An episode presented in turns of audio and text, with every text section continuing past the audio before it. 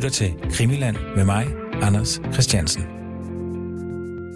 Når det gælder MS Estonias forlis, ja, så er der jo mange gåder. En af de gåder, det er, hvordan det kunne være, at efterspillet blev et svensk anlæggende. Estonia er jo ikke et svensk skib, og det sank heller ikke i svensk farvand. Men det var altså det officielle Sverige, der påtog sig opgaven at redegøre og undersøge katastrofen. Så spørgsmålet er, hvorfor blev det et svensk anlæggende? Og hvad gjorde svenskerne så ved det anlæggende? Og jeg sidder endnu en gang sammen med Anders Aarhus. Rigtig god fornøjelse. Estonia, Estonia. Uh, mayday, mayday. Estonia, Silja Europa. Are you uh, flying, uh, calling Mayday? Estonia, what's going on? Can you reply? Uh, this is Estonia. En bil och passagerarfärja med 867 personer ombord har sjunkit söder om finska Utö. Den svensk-estniska färjan Estonia var på väg från Tallinn till Stockholm när den vid halv ett-tiden i natt slog runt i det hårda vädret. Det hela uppges ha gått mycket fort. På mindre än fem minuter kantrade och sjönk färjan. Der er et tomrum der, sådan umiddelbart, efter at katastrofen er blevet en realitet. Altså, der er nogen, der skal gøre noget. Og øh, det er jo sådan, som vi har været inde på nogle gange, at at Estland har jo først genvundet sin selvstændighed øh, to-tre år før forliset sker, og er i færd med at op, opbygge de myndigheder, myndighedsfunktioner, som en suveræn stat har, at de først i færd med at, øh, at opbygge. Altså vi har været inde på, øh, på, på noget af det, som er direkte knyttet til, til Estonia, til forlisnatten, altså at der for eksempel ikke var nogen skibsinspektion i Estland. Altså det havde man simpelthen ikke, fordi det var jo øh, tidligere, mens øh, Estland var besat, så var det jo øh, sovjetiske myndigheder, altså sovjetrussiske myndigheder, der var i Estland, øh, også søfartsmyndigheder. Og da Sovjetunionen skvattede sammen, så øh, trak øh, trak de Sovjet, Sovjet, Sovjetunions myndigheder, de sovjetrussiske myndigheder, trak sig ud af Estland og havde kun myndighed i Rusland. Ja. Og så skulle den her selvstændige stat skulle så opbygge egne myndigheder og egne myndighedsfunktioner. Og der fik man så for eksempel, når det galt skibsinspektion, så fik man bistand fra Sverige til at oplære øh, Ester i, hvordan man organiserede en, øh, for eksempel en skibsinspektion, og hvordan man gennemførte skibsinspektioner. Den mangel, den øh, blev også sådan meget, meget lige frem, der, da katastrofen var et faktum. Den, ja, det bliver jo allerede den 28. september. De tre øh, statsminister Carl Bildt og Finlands statsminister Esko Aho og Mart Lara. Hvad hedder han ikke? Mart Lara, tror jeg, ham der var i Estland. Det er jeg ikke helt sikker på. Nå, den estiske premierminister, i hvert fald, de, de mødes jo i Åbo i Finland, hvor øh, der katastrofen er en realitet, og så skal man finde ud af, øh, hvad man gør dybest set. Og en ting er, at man kan øh, bestemme sig for, at vi skal i hvert fald lave sådan en, øh, en, en fælles haverikommission, hvor alle tre lande er repræsenteret, så er det jo stadigvæk, at der skal være noget indhold i den her kommission. Altså der skal være nogen, der laver arbejdet. Ja. Det var i den her situation, og man så må sige, at, at den svenske regering trådte ind øh, og med, med, med fuld kraft, synes jeg godt, man kan, man kan bruge et udtryk som bemægtigede sig øh, efterforskningen af, hvorfor Estonia forliste, og hvordan der det gik til. Ja, og man kan også lige indskyde, at, at altså langt de fleste omkomne er jo også svenskere. Ja, langt hovedparten af de omkomne var svenskere. Ja. Øh, og så derefter Ester, så var der jo, der var, kan man så sige, der var mange lande, øh, der, der mistede statsborger i forbindelse med forlis, men langt de fleste var svenskere. Ja. Altså, det er sådan noget, der har lidt en lille smule Janus hoved over sig. Altså sådan to, to ansigter. Den ene, det, den ene del, den pæne side af ansigtet, det er, at det var vældig nobelt af de svenske myndigheder, at de øh, stillede sig til rådighed, og frem for alt jo også afsatte pengene, altså øh, lønnede embedsmænd for at løse alle de opgaver, der blev løst i forbindelse med Estonias forlis. Men det medførte selvfølgelig også, at, øh, at svenske myndigheder, og i sidste instans også den svenske regering, jo fik, fik en stor magt. Ja. over, hvordan og hvorledes det hele det gik til. Ja. Er der, er der sådan et, et, et, er der et sted eller et tidspunkt, hvor at der er en eller anden officiel melding, der siger, det her, det gør vi. Det er os, der gør det. Nu, altså fra Sveriges side. Altså det foregår ved forhandlinger i kommissionen. Altså, øhm, da man beslutter sig for, at vraget, for eksempel, at det skal undersøges med undervandsrobotter, øh, også da, da, da man gennemfører dykningerne i december 1994, der forhandler man det jo om, hvordan og hvorledes det skal, det skal gå til, og hvem der skal udføre opgaven, og frem for alt også, hvem der skal betale. Og der sker der, så vidt jeg ved det, at den svenske, altså, svenske myndigheder, den svenske regering, indvilger i at betale. Ja. Hvis vi lige kan blive ved det, for eksempel, Anders, det er jo, at noget af det, som kritikken har været efterfølgende, det er jo netop dykningerne og undersøgelsen af, vraget. Øhm, at man ikke har undersøgt hele vraget, for eksempel. Kan man, kan man sige, at det er en svensk beslutning? Øhm, ja, det synes jeg godt, man kan sige, det i hvert fald først og fremmest er. Altså fordi det er jo det her gamle mundhæld om, at det er den, der betaler for musikken. Det er også den, øh, der betaler, hvad der skal, altså bestemmer, hvad der skal spilles. Ja. Og sådan blev det også altså øh, i forbindelse med undersøgelserne af vraget. At i og med, det var svenskerne, der bestemte, hvor meget det måtte koste, og hvor længe det skulle vare, så var der også dem, der kom til at bestemme. Ja. Og der var også, altså, det har vi været inde på, da vi har gennemgået dykningerne, men det var også sådan, at der var sådan en slags, kan man sige, base for, øh, altså skib ombord, hvor man ledede dykningerne fra.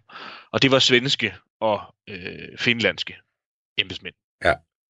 Okay. Og det, det kan man så til gengæld også, så synes jeg også, det, det kan også være ganske interessant sådan at overveje, øh, altså, hvorfor for eksempel Find, altså, den finlandske regering og finlandske myndigheder ikke påtog sig flere opgaver. Altså, de havde selvfølgelig ikke så mange ombord, men øh, Estonia havde jo også besejlet ruter mellem Sverige og Finland. Og Finland er også en stor søfartsnation. Ja jeg vil, jeg vil godt anføre, anføre sådan et, et punkt til overvejelser. Noget, der øh, også er blevet overvejet i forhold til, hvorfor at netop finlandske myndigheder for eksempel holdt så lav profil. Og det var fordi, det viste sig, eller kom sådan for alvor frem i offentligheden i en 7-8 år efter forliset, kom det frem, at Estonia faktisk ikke var certificeret, altså havde ikke de fornødne certifikater, de fornødne godkendelser til at afsejle, til at, til at besejle ruten mellem Tallinn og Stockholm. Og det skyldtes, at de øh, finlandske myndigheder, der havde certificeret Estonia oprindeligt til sejlads først i 80'erne, at de ikke havde udarbejdet de korrekte papirer. Ja. Den korrekte certificering. Og det er blevet gættet på, at det var en årsag til, at finlandske myndigheder holdt et lav profil. Det var fordi, at de havde sådan hvad kan man kalde det, et helt grundlæggende medansvar for, at katastrofen den blev en realitet. Og det har, det har noget at gøre med sådan i korte træk og i lægemandstermer, at den her kystnære skærgårdstrafik imellem Sverige og Finland, øh, der havde man sådan, myndighederne havde sådan en fast undtagelsespraksis i forhold til, at der skulle være sådan et kollisionsskot bag borgporten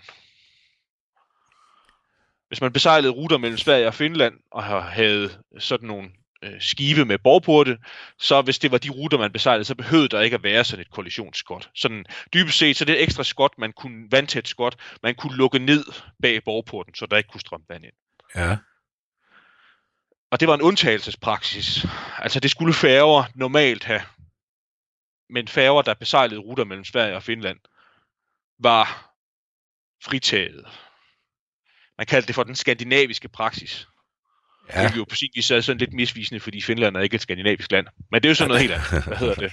Øh, men men, men det, det var en, en generel øh, sådan en, en generel praksis, som jo galt for mange af de finlandsfærger, der sejlede. Men det skulle så have været dokumenteret i Estonias certifikater, at det var sådan. Altså der var den her begrænsning i, hvilke ruter Estonia måtte besejle sådan så, at når Estland skulle eller Estonia skulle til at besejle en, en anden rute, en rute i åbent hav mellem Sverige og Estland. Så i forbindelse med, at man gennemførte en kontrol af, om det skib, man nu planlagde, planlagde at sætte, sætte ind på ruten, om det nu i det hele taget var certificeret til at sejle der, så skulle man i princippet have opdaget, at det var Estonia ikke. Men fordi det ikke er fremgik, fremgik af dokumenterne, fordi at de finlandske søfartsmyndigheder ikke, ikke havde indført det som et bilag blandt Estonias certifikater, om man så må sige, sådan bogstaveligt talt, så blev det ikke opdaget. Ja. Og det var jo finlandske myndigheders ansvar. Ja. Og der, og der, der tænker man så, at det har de, det har de vidst, og de har siddet med, med røde ører og tænkt, det der det skal vi ikke rode for meget ved. Ja, det, den tolkning synes jeg er rimelig at lave. At øh, det kan have været, og nok også har været et argument for, at øh, finlandske myndigheder holdt lav profil Ja. i efterforskningsarbejdet. Ja. Og så har de nok i øvrigt også oplevet det samme som æsterne, at der hvor de ikke havde lyst til at engagere sig, der øh, engagerede svenskerne sig så. Ja. Så, så du siger, at den, den pæne tolkning, det er, at, at, at svenskerne gør noget godgørende øh, arbejde ved at sige, at vi skal nok tage det tunge slæb her. Den, det privilegium, med hver betydningsnuance af ordet, der så følger med, det er, at øh, de får så også meget gode muligheder for øh, at påvirke resultatet af arbejdet. Og jeg tænkte, at vi måske lige skulle gå, i, gå sådan nogle af aktørerne igennem. Vi har været inde, inde på dem sådan, øh, sådan lidt sporadisk, men måske tage det lidt mere systematisk. Ja. Fordi der er jo det lidt specielle ved Estonias forlis, at det sker øh, på et tidspunkt, hvor regeringsmagten er ved at blive overført fra den borgerlige øh, regering, der var i Sverige fra 1991 til 1994. Det er Carl Bildt, der er statsminister, til øh, øh, en socialdemokratisk regering. Altså, de Socialdemokraterne havde, så lidt forenklet sagt, vundet valget i 94. Ingvar Carlsson, der havde været statsminister tidligere, skulle vende tilbage som statsminister. Og Bildt øh, var, om man så må sige, helt ukyndig, når det galt øh, sådan øh, søfart i det hele taget. Han havde været, hvad kalder man sådan noget, øh, øh markedsanalytiker ved øh, et stort svensk rederi i 70'erne, og vidste sådan noget, en del om, om søfart, og også faktisk også om besejling af Østersøen. Men det er, ham, det er ham, der er statsminister, der det sker. Han er ved at overdrage magten, og som vi har været inde på i et af de tidlige afsnit, og så ham, der, der jo får meget hurtigt får beskeden om, at, øh, at den her katastrofe er indtruffet. Ja. Og Ingvar Carlsson, der jo så er tiltrædende statsminister, havde været statsminister tidligere fra 1986 til 91, og jo Olof Palmes efterfølger, var øh, altså sådan en, en, en veteran i det socialdemokratiske parti, i svensk politik som sådan. Han havde siddet i, i, i rigsdagen i mange år, helt tilbage fra 60'erne, så vidt jeg husker. Øh, og var Altså, jeg synes, hvis man sådan skal... Ja, folk kan jo danne sig deres egne meninger, men, men hvor Carl Bildt var sådan en... En... lidt, en, sådan lidt en, en øh, polemisk øh, til tider sådan noget rap i replikken type, så øh, Ingvar Carlsson sådan en mere rolig, afdæmpet eftertænksom type. Ja. Altså, jeg har skrevet i mine, i mine notater, at Carl Bildt var hurtigt tænkende, hvorimod at Ingvar Carlsson var klart tænkende. Okay. Jeg synes, det er sådan en, en meget øh, illustrativ måde at beskrive de to på. Sådan en som Bildt var hurtigere på aftrækkeren. Sådan mere intuitiv, men i nogle tilfælde så kunne, var, var det også nemt at, op- og i øvrigt er nemt at opfatte Carl Bildt som arrogant og overlegen. Ikke ulige palme. Ja, det er en, en interessant, øh, et interessant forhold, der sådan ligger bag det her, at, øh, at, øh, at, at, at Ingvar Carlsson lignede ikke Olof Palme specielt meget. Hvorimod at, at en af hans politiske modstandere, der holdt sig i mange år efterfølgende, lignede ham en del, bare ja. med, med, med nogle anderledes synspunkter. Ja. Ja, nu skal vi ikke snakke om Palme, men, men de to familier har jo også boet i øh, opgang sammen. Altså Carl Bildt og Olof Palmes øh, familie. Det er ganske rigtigt. Jeg tror ja. faktisk, at det er dig, der har oplyst mig om det. Jeg var ja. ikke klar over det. Nej. Øh, men, men, men havde, havde samme, samme baggrund i svensk overklasse. Ja. Og så er der i høj grad to fagministre, der kommer til at være knyttet sammen med Estonias forlis. Og den ene er øh, den tiltrædende kommunikationsminister, trafikminister, vil man nok kalde det i Danmark. Vi har vist også haft et kommunikationsministerium. Men, men sådan en trafikkommunikationsminister, i hvert fald den, den, den fagminister, der har ansvaret for søfart. Det er øh, en kvinde, hun lever endnu, Ines Usman. På det tidspunkt et ubeskrevet blad. Jeg har, jeg har set hende blive benævnt som en af de sådan overraskelser blandt Ingvar Carlsons ministre, da han skulle sammensætte sin regering. Hun havde, havde kommunalpolitisk baggrund og var kommet i rigsdagen i 1990 og var sådan en yngre kvinde, som jeg ser, husker det udenbart, så var hun en, en 35-40 år, da hun øh, fik den her ministerpost. Ja. Og det var i høj grad hende, der øh, i den første periode kom til at være den øh, fagminister, der tegnede den svenske regerings standpunkt i forhold til Estonia. Jeg tænker, at vi kan sådan tage, tage, tage det lidt, øh, lidt, lidt kronologisk senere, men så vende tilbage og lige, eller, eller lige til afslutningsvis tage den sidste fagminister, der i høj grad kom til at være knyttet sammen med Estonia-katastrofen. Og det er igen et navn, som folk måske kender, nemlig Mona Salin.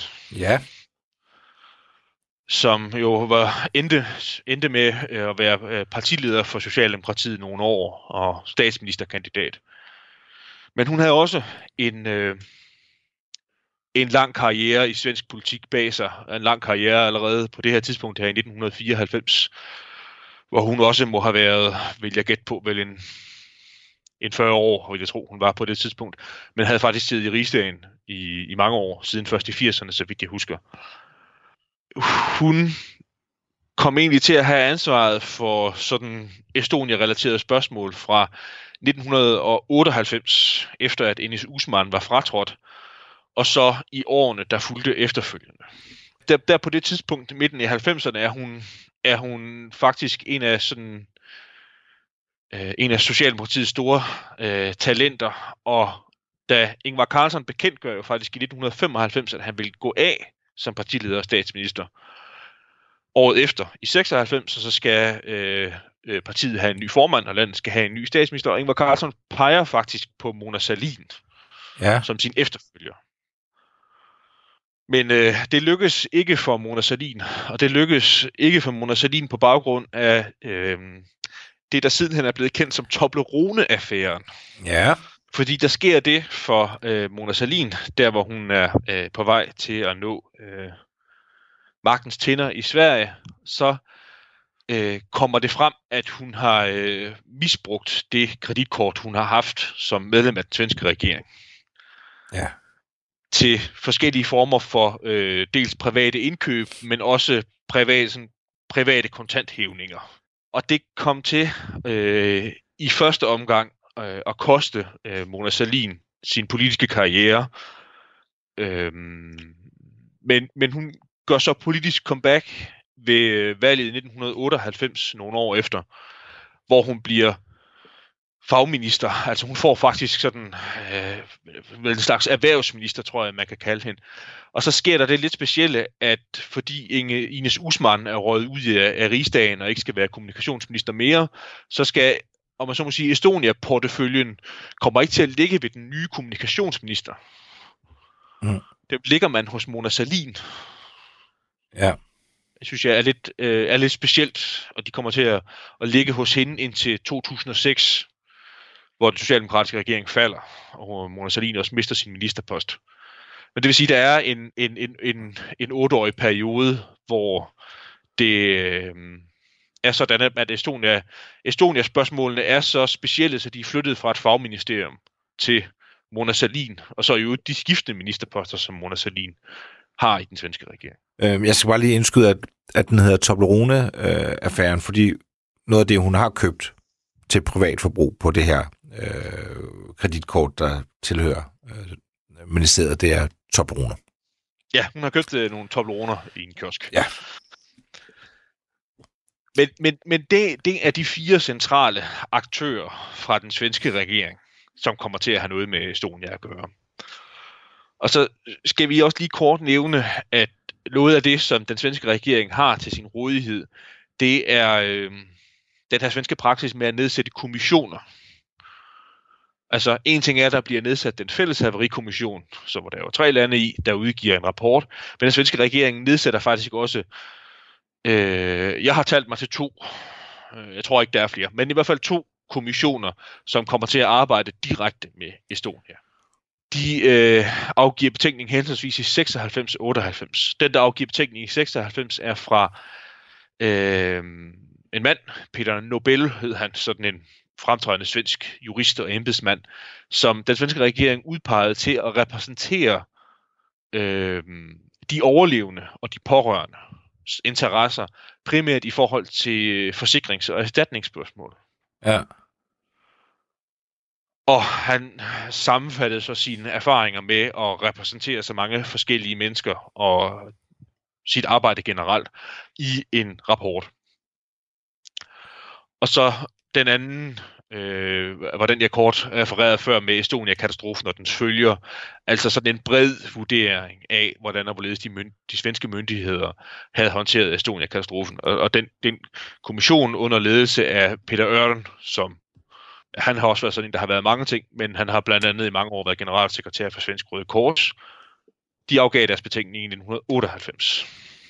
Og navnlig, navnlig den sidste nævnte er interessant at læse, hvis man sådan øh, synes, at, at altså, myndigheders håndtering af katastrofer og mødet mellem sådan myndigheder og almindelige borgere er interessant. Ja.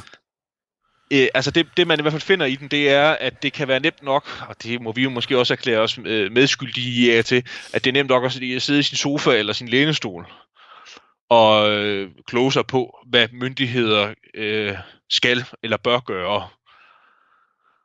Men i den rapport får man i hvert fald høj, i høj grad anskueligt gjort, gjort, hvordan og hvorledes, at det kan være svært, sådan et kompliceret moderne statsapparat, med mange forskellige øh, myndigheder, også med sådan forskellige arbejdsmetoder og perspektiver, hvordan og hvorledes de sådan skal forsøge at håndtere en, en katastrofe nogenlunde ensartet. Ja.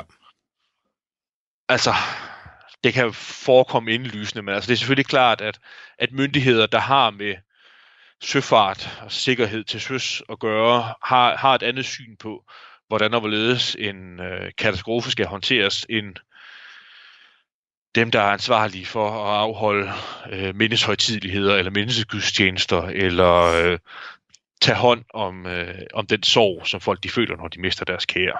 Ja. Og se, så er der jo faktisk en instans mere, som vi også lige skal have berørt, fordi det kommer jo tidligt efter katastrofen, kommer det til at, at, at blive sådan et, et, et en væsentlig afgørelse, hvad man skal gøre med braget og de omkomne. Så vi har flere gange talt om, at øh, hvordan og hvorledes de to statsminister reagerer sådan umiddelbart. Karl Bildt er meget direkte og siger, at øh, man skal gøre alt, hvad man kan for at bjerge de omkomne. Ja. Men man skal lade ravet ligge. Hvorimod at Ingvar Carlsson øh, siger, at man skal bjerge både farvetøjet og de omkomne. Ja. Øhm, men i sidste instans, så synes jeg i hvert fald, at man må godtage, at det er jo, det, det, det kan godt være, at det er en politisk afgørelse, men det er ikke nødvendigvis sådan en partipolitisk overvejelse, hvad man gør med Estonias brag. Altså det er jo ikke noget, statsminister i den forstand har særlig god forstand på, eller særlig god, god, god forstand på at afgøre, hvad man skal gøre. De kan træffe beslutningen, men de vil, vil gerne have nogle råd ja. om, hvad de skulle gøre. Det synes jeg sådan set er forståeligt nok. så det, øh, man beslutter sig for at gøre, det er, at man nedsætter simpelthen et etisk råd, der skal bistå den svenske regering med at bestemme, hvad man skal gøre med braget og med de overlevende. Og det sammensætter man så. Der er, så vidt jeg husker, 8-10 deltagere i det her etiske råd. Der er nogle politikere, og der er nogle repræsentanter for øh, den svenske statskirke, og nogle andre sådan, skal man kalde det, ledende, ledende kulturpersonligheder, journalister, sådan nogle, der sidder og skal afgøre det. Ja. Eller de, de skal jo ikke afgøre det, de skal komme med en indstilling til, hvad, hvilket politisk valg man bør træffe. Og det sidder de jo så og øh, overvejer, og de sidder og afvejer, hvad man bør gøre. Øhm, det, det kan være, at vi måske skal afsætte et helt afsnit på et tidspunkt til at snakke lidt om, hvad, de, hvad, hvad man gjorde i det etiske råd.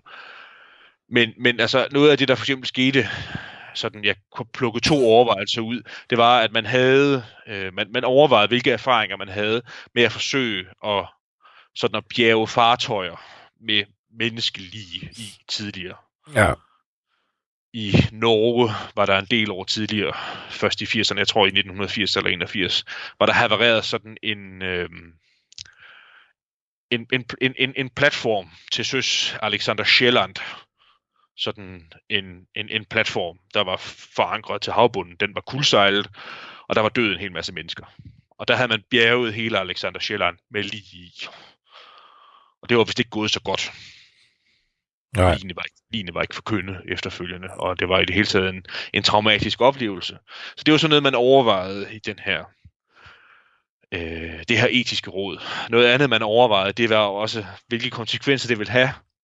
Jeg tror, jeg har nævnt det før. Jeg synes selv, det er et af de mest interessante dilemmaer, hvilke konsekvenser det ville have haft, hvis man havde besluttet sig for at sige, jamen vi, vi bjerger, vi bjerger lin.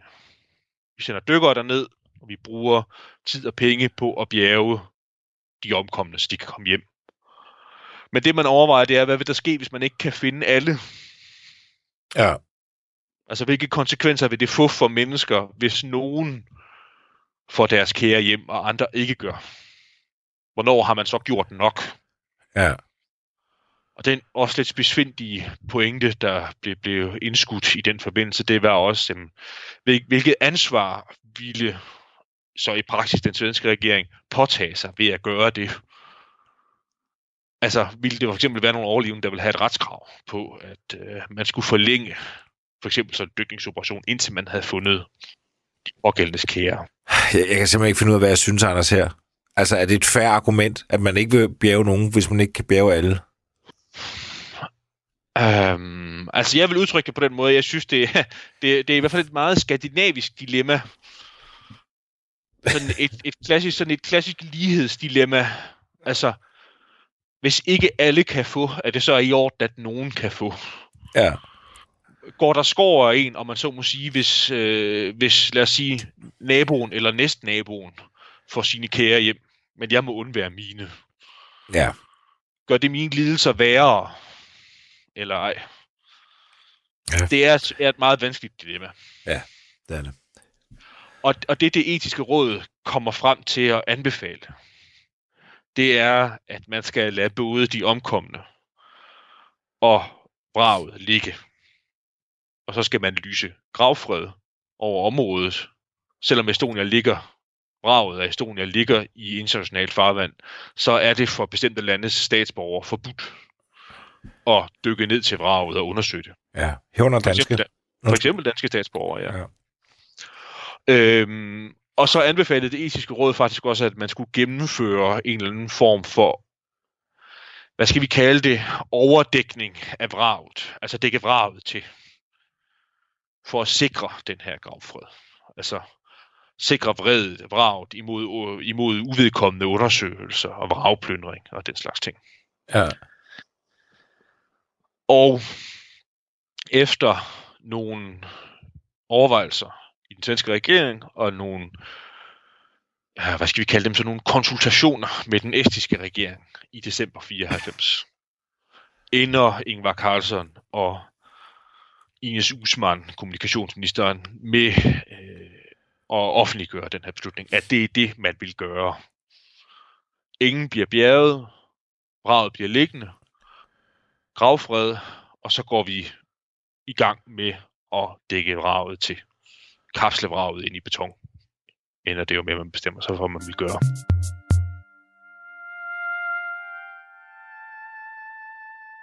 Efter den beslutning er offentliggjort og truffet øh, om, at det er det, man gør, så sker der det, at altså Carl Bildt er jo væk fra Estonias spørgsmål, for han er ikke statsminister mere.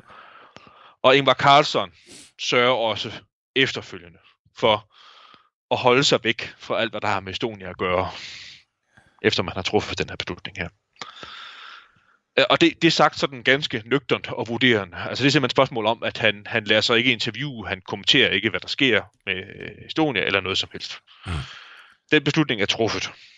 Det er måske lige væsentligt at sige, at vi, vi ved dog, at den her umiddelbare reaktion fra Bildt, der gik i retning af, at man skulle bjerge de omkomne, og Ingvar Carlsson, der sagde, at man skulle bjerge både de omkomne og vrag. De har begge to udtalt offentligt efterfølgende, at de ændrede opfattelse efter, at de øh, om man så må sige, forstod de praktiske og etiske vanskeligheder, der var forenet med at gøre begge dele. Ja. Ingvar Carlsson har, har skrevet og sagt lidt om det. Hvis man læser hans øh, i øvrigt ganske læseværdige erindringer, sort tænkte York hedder det, altså det mente jeg, sådan lidt forenklet oversagt til dansk, der skriver han sådan en lille håndfuld sider om hele Estonia-katastrofen og hans overvejelser.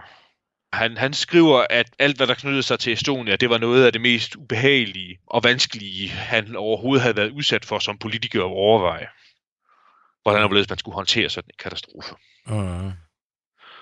Og så har han senere, blandt andet i det interview med borgerne, sat nogle flere ord på. Altså hæfter sig meget ved, at, at det, der står i den fælles haverikommission, er, at, at, at, at, at det sande, om man så må sige. Altså Estonia forliste på grund af det dårlige vejr og på grund af borgporten. Og så har han også faktisk sagt til citat, at den beslutning om at dække vraget til, mener han egentlig principielt var rigtig. Altså det burde man have gjort. Blandt andet fordi et af de sådan ofte ofte fremførte indvendinger imod at dække vraget til, det var jo, at man ville, så vil i hvert fald for tid og evighed vil forhindre undersøgelser af vraget og eventuelle andre årsager til forliset. Der har Carlson så til gengæld formuleret sig sådan relativt firkantet og sagt, at det betyder som sådan ikke noget, fordi man, man, man, han ved godt, hvorfor Estonia forliste. Og som sagt, det var så på grund af vejret ja. og på Ja, de får jo ikke begravet, øh, dækket øh, vraget til. Nej, det, det gør man ikke, selvom det, altså, man får lavet konstruktionstegningerne, man går så også i gang med at lave arbejdet. Ja. Hvor det ikke er fuldført.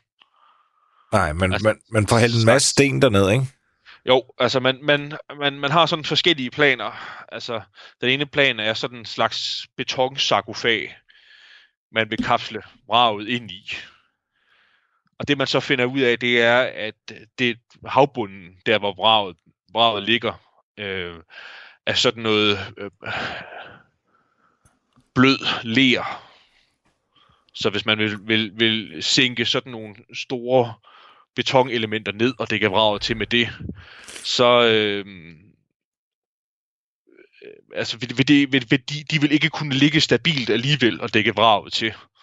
Jeg er ikke ingeniør, så det kan jeg ikke udtale mig helt om. Men, men det, har jeg, det er sådan, hvad jeg har hørt, at var den praktiske vanskelighed, man fandt ud af. Ja.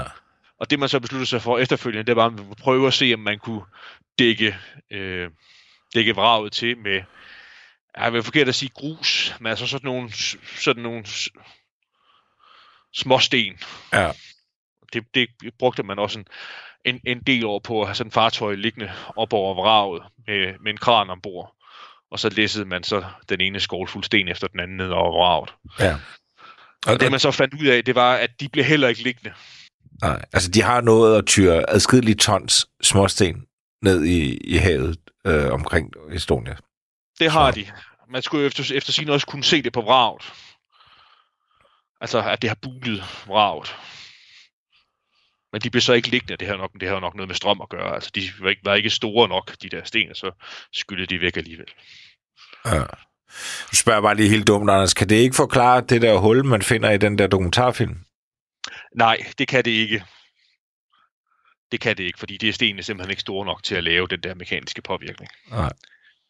Så det, det, det kan ikke være det. Og jeg synes også, vi kan godt være så lige og sige, at, at noget andet, man, man, man, også man i anførselstegn, har sagt, det er, at det, det hul kan også have opstået, fordi øh, at da Estonia var fær, i færd med at forlise, så kan vraget have stødt ind i, måske have stødt ind i en eller anden stor sten, der lå nede på havbunden.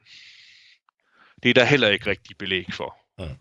Altså havbunden, der hvor vraget ligger, er ret grundigt undersøgt. Og det er sådan noget blødt ler. Ja. Hele vejen rundt, om man så må sige.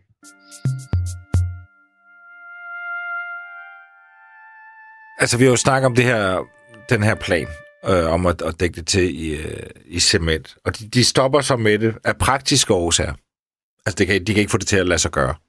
Man kan ikke få det til, man, man kan ikke få det til at lade sig gøre. Og så, så forsøger man så at dække det til med sådan småsten, og det, det afbryder man også. Det ved man så det gengæld faktisk ikke rigtigt, hvorfor man gør, hvor, hvorfor sker. Nej. Altså, den, den eneste årsagsforklaring, jeg har hørt, det er, at, øh, og det kan man så diskutere, om man vil tro på eller ej, men det er, at en af de overlevende, der jo senere hen bliver berømt, det er øh, Kent Herstedt, som da Estonia forliste var sådan en ung socialdemokrat på vej fremad. Så overlevede han og kom senere i rigsdagen, sad en hel del år i rigsdagen fra 1998 og frem efter. Men øh, han øh, sendte et, øh, et, et, jeg må så må sige, et personligt brev til Ingvar Carlsson i, så vidt jeg husker, midten af 1996. Ja. Og foreslog, om man ikke skulle holde op med den her tildækningsoperation. Fordi den var så udsigtsløs, og fordi den stødte så mange mennesker.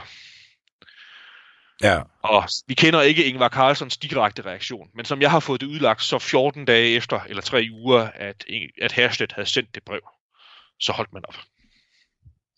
Ja, det, altså, jeg må også indrømme, at jeg synes, det virker helt vildt, at, at det er det, man tænker, man skal gøre. Jeg synes også, det er en meget besynderlig øh, beslutning. Altså, meget bekendt er det overhovedet ikke sket i nogen som helst andre tilfælde. Altså, og som vi har anført nogle gange, så det er det, det, der blev sådan fremført så begrundelse for at gøre det, det var for at forhindre vragplyndring. Ja.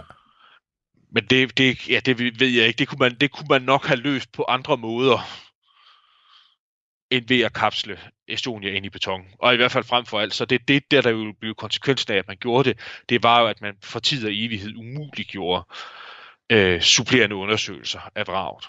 Ja.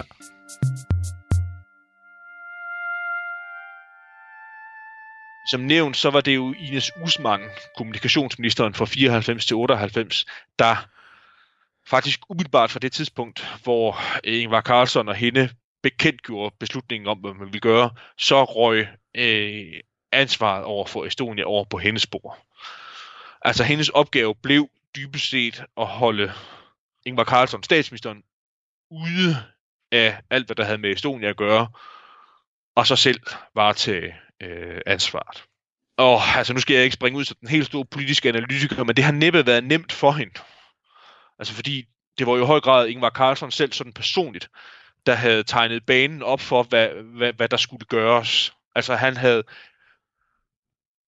blandet sig i sagen, sagens natur, fordi det, det var jo hans ansvar som regeringschef, men så, da der var truffet en beslutning, så, så var hendes opdrag at holde ham så langt væk fra sagen som overhovedet muligt. Ja. Og det, det tror jeg ikke har været nemt for hende, også fordi det er så min, min tolkning. Altså, jeg kender ikke Ines Husmann. Jeg kender kun Ines Husmann som offentlig person.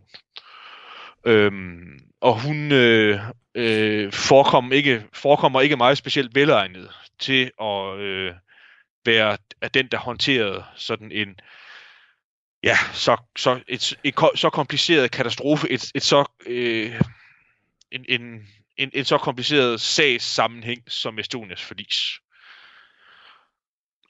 hun øh, virkede på mig, og i øvrigt på mange andre, jeg påkalder mig nogle folk, der sådan var enige med mig, at, at ikke specielt velegnet til at håndtere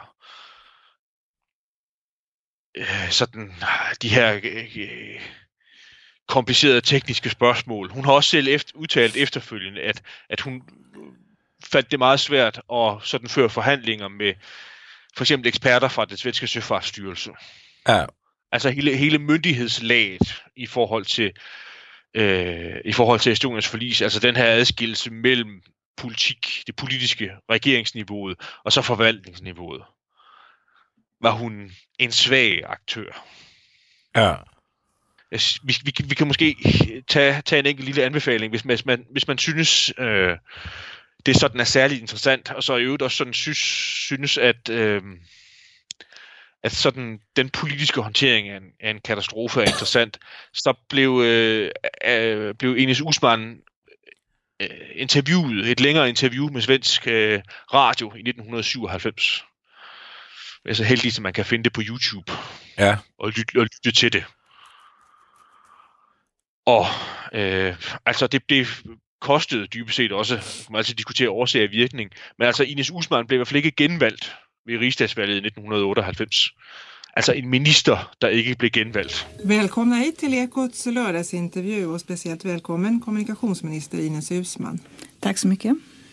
Är det viktigt att fastställa vem som är ansvarig för Estonia-katastrofen? Ja, det viktigaste är ju att utreda orsakerna till katastrofen. Det är viktigt så att eh, man kan minimera riskerna för att det ska hända igen, någonting sånt här. Och i det så ligger ju denna frågan om vem också naturligtvis. Men eh, haverikommissionen är ju inte en eh, myndighet som anklagar eller, eller har en, eh, den rollen. Så om kommissionen inte kommer fram till vem som är ansvarig och skyldig så gör det inte så mycket menar du? Jag tror att eh, valget många... Men så skete der jo så det, at porteføljen efter valget i 98 blev, blev overtaget af Mona Salin. Det bliver så hende, der sådan politisk kommer til at få ansvaret for for eksempel at kommunik- sådan kom- kommentere det, den, øh, altså Bærfted, den tyske ekspertgruppe, deres rapport. Og alle de sådan, oplysninger, der kommer frem i offentligheden øh, om, hvad der kan være sket i forbindelse med Estonias forlis. Og frem for alt, så kommer det, hen, kommer det til sådan at falde på hendes bord, der øh, oplysningerne om militærtransporterne ombord Ja. kommer frem i 2004. Det er Mona Salin, som, øh, som jeg synes blandt andet, man, man, altså man kan se i en af hendes offentlige fremtrædener, i et af de interview, der er med hende efter afsløringen af de her militærtransporter, at hun er synlig rystet. Og også siger øh, med meget direkte sådan adresse til myndighedsniveauet, øh, op, at, at hun er meget vred over, at øh, nogen har været vidne om de her militærtransporter i september 1994, men været tavse og ikke fortalt hverken det politiske niveau eller den fælles haverikommission, der sad og arbejdede om de her oplysninger her. Ja. Udover det, udover at hun var, hun var rystet, hvad kan hun så ved det? Ja, det er jo, det er jo øh, he- hende som regeringsrepræsentant, der iværksætter den undersøgelse øh, af militærtransporterne. Jeg refererede kort i det afsnit, der er øh, om militærtransport. Hvor, hvor de finder ud af, at der har været to tilfælde, og det er de to tilfælde, man kendte i forvejen. Ja, lige præcis. Altså, det er jo så sådan set hende, der giver øh, undersøgeren det, det, det begrænsede opdrag. Altså, hun var jo en af, hun, hun, hun som regeringsmedlem gav jo undersøgeren øh, sådan rammerne for opgaven. Hun kunne jo have givet et, et bredere mandat. Men ja. gjorde det ikke. Ja. Ja.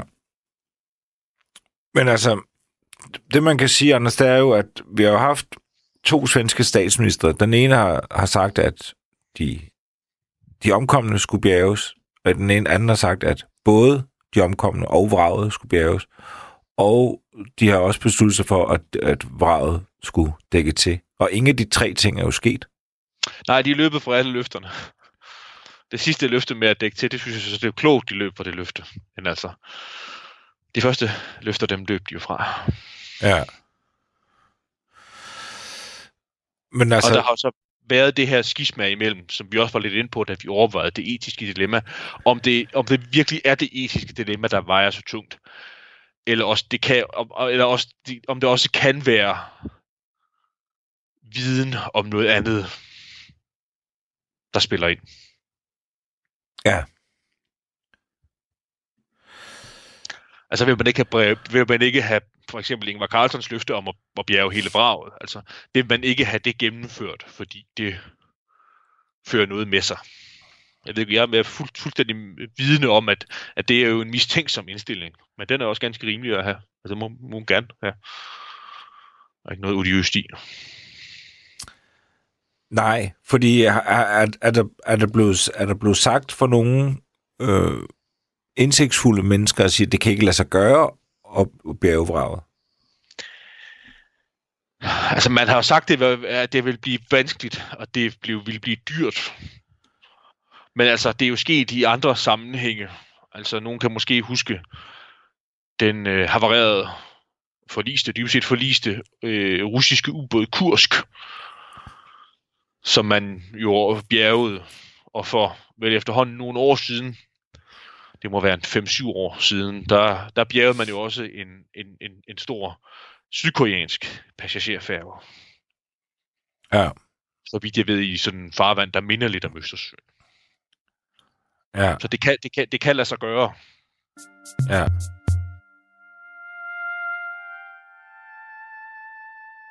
Hvis man skulle, hvis du skulle øh, konklu- konkludere lidt omkring, hvis man skulle sige sådan svenske politikers sådan og sådan og helt overordnet deres ageren efterfølgende? Altså, det, det der sådan også set, hvis der skal være sådan en, en, en, en, sige, en sløjfe, en forbindelse til i dag, så det, der var specielt dengang, det var, at, øh, at svenske politikere kunne, og svenske myndighedspersoner kunne agere så selvstændigt, selvstændigt som de kunne, så enrådigt som de kunne. Det var svenskerne, der tegnede hele butikken, for nu at formulere det sådan lidt slagordsagtigt, dengang. Det var dem, der havde pengene, og det var dem, der havde ressourcerne, og det var også dem, der hævdede at have sagkundskab. Ja. Hvorimod at det, der er interessant i dag, og vedbliver at være interessant i forhold til Estonia, også de aktuelle overvejelser, der er om nye undersøgelser af vraget, det er, at Estland i dag er jo en helt anden stat end Estland var i 1994. Altså, Estland er i øvrigt på meget imponerende vis jo gået fra at have været øh, besat af Sovjetunionen og, og en lille fattig stat, der skulle opbygge dels øh, samfundsinstitutioner, men også dels øh, egen økonomi. Øh, men, men, men Estland i dag er, er jo en, øh, er et, et, øh, et moderne, rigt samfund med egne ressourcer, egne myndigheder, egne institutioner, og vil i nok i dag i højere grad have selv have forudsætningerne for at øh, gennemføre nogle af de undersøgelser, som man, øh, man måtte overlade til svenskerne i 94. Ja.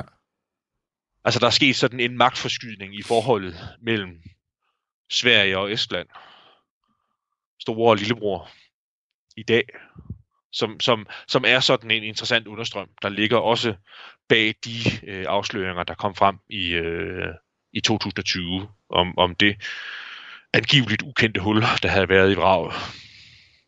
Jeg siger ikke angiveligt ukendte, fordi hullet er der.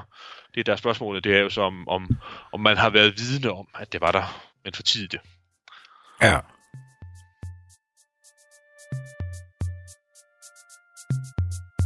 Estonia, what's going on? Can you reply? Uh, this is Estonia. Uh, uh, kuka se on siellä? Europa Estonia.